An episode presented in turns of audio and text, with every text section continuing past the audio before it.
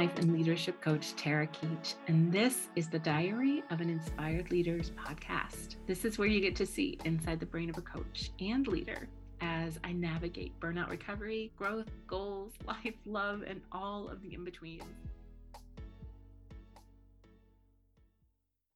Hello, and welcome to the podcast.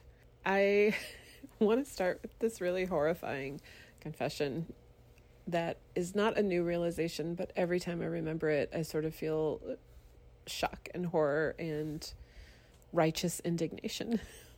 Are you ready? I hate teamwork. I don't like group projects, and it's hard a lot of the time to work with other people. Do you remember the first couple of times that you ever had classwork or group group projects in class where you had to work with other people, coordinate with other people? I don't know if I'm alone in this. I would love to know what your thoughts were, but I always, always hated that work. And it's been interesting as I as I've grown up and of course like worked with teams my entire career. and now coach leaders on how to lead and work with teams too. It's still a very real disdain that comes up for me. It's still really something that's not ever intuitive or automatic or part of my natural gifts and talents. Part of the concept that teamwork is hard is because I've always been sort of an introvert. It's it's sometimes really um, an intentional exercise for me to share myself or connect with people on a personal level.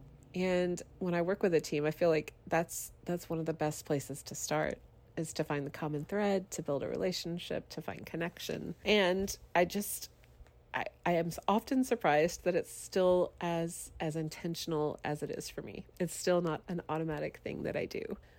When I was thinking about young Tarah in elementary school having to do those those team projects, I almost always felt a sense of resentment. And the thoughts that would come up are they're slowing me down. I could do this better. I don't like their idea. My way is better. Can you relate to that? How many of you have said that today about any number of things? My way's better. They don't know what they're doing, or I could do it better. And there's risk there, right? Because when when the automatic in, and like visceral response is I'll just do it myself. What that means is in all the areas of your life, you're opting out of receiving help and receiving support and choosing to do it yourself. Which means that all the effort, all the creativity, all the time, all the energy, all the money and resources are coming from you. Listen, sometimes that's the right answer. But I want you to be curious here, and this is this is where my self coaching came in this week is to be curious about where you've opted out of community. Where have you opted out of receiving help? Where have you opted out of relationships because that automatic programming was so strong and the automatic belief was that you're better on your own. You're safer on your own. Now listen, community for me is a hard thing. Feels really vulnerable to share myself still, to share my opinions, to share my ideas, to share my political and religious views, my spiritual views, my family, my parenting principles, my thoughts about the world, my fashion preferences, my dietary preferences. Sharing can feel really vulnerable. And we're in dynamic times where the the voice of community if you're listening to social media if you're listening to lots of different sources it is geared towards absolutes. And that doesn't leave a whole lot of space on surface level. If that's what you're consuming it's really easy to forget that there's all of this gray in the middle there's all of this not even gray it's it's this whole spectrum of experiences and and people and opinions and values. But if you're not connecting with others and recognizing and for me remembering that there is a space for who you are and what you think and what you need and what you love and what grieves you there is a space for you. Then if you're not doing that it can feel really really lonely and really scary to start opening up again because you get out of the habit of it, right? You condition your mind to see the absolutes and to see yourself as other. And when you're seeing that, of course it's hard to share. And if it's really hard to share, it's going to be hella hard to show up as a team member and contribute and do anything collaboratively or in partnership or with creative community.